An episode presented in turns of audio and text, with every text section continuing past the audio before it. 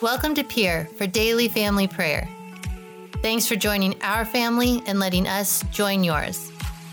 If you like Peer, check out all the programs and opportunities School of Love has for your faith, marriage, and family at schoolofloveusa.com.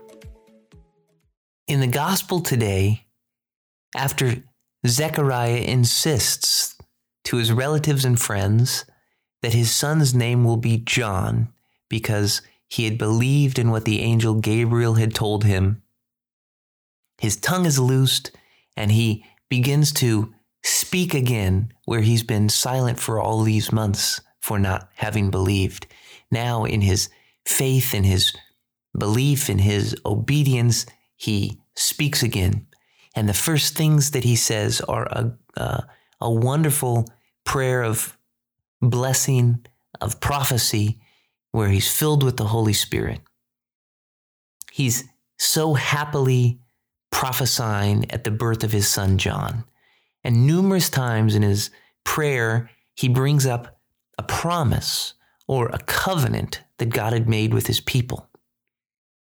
And here in the gospel, after numerous generations and hundreds of years, even thousands, the time has arrived for God to come and dwell among his people.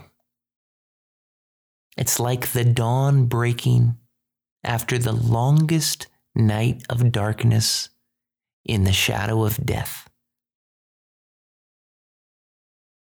God comes to us out of mercy. We carved for ourselves a dark world and certain death because of sin. But God saw us, in the words John Chrysostom says, God saw us cast to the ground, perishing, tyrannized over by death, and he had compassion on us. In God's tender compassion, he comes to give mankind salvation by the forgiveness of their sins.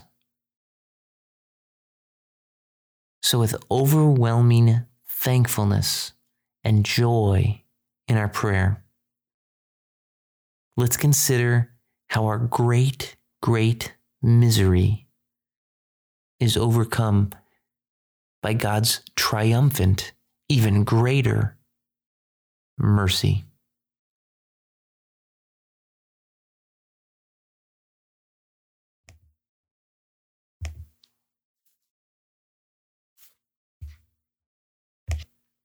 And one more note on this Christmas Eve. Let us make extra time to be silent and still and to spend time, maybe reading the Gospels, maybe reflecting, to spend time with a quiet family of Mary and Joseph lovingly preparing for the birth of their Son, the Son of God. He's coming for us. Let us receive him.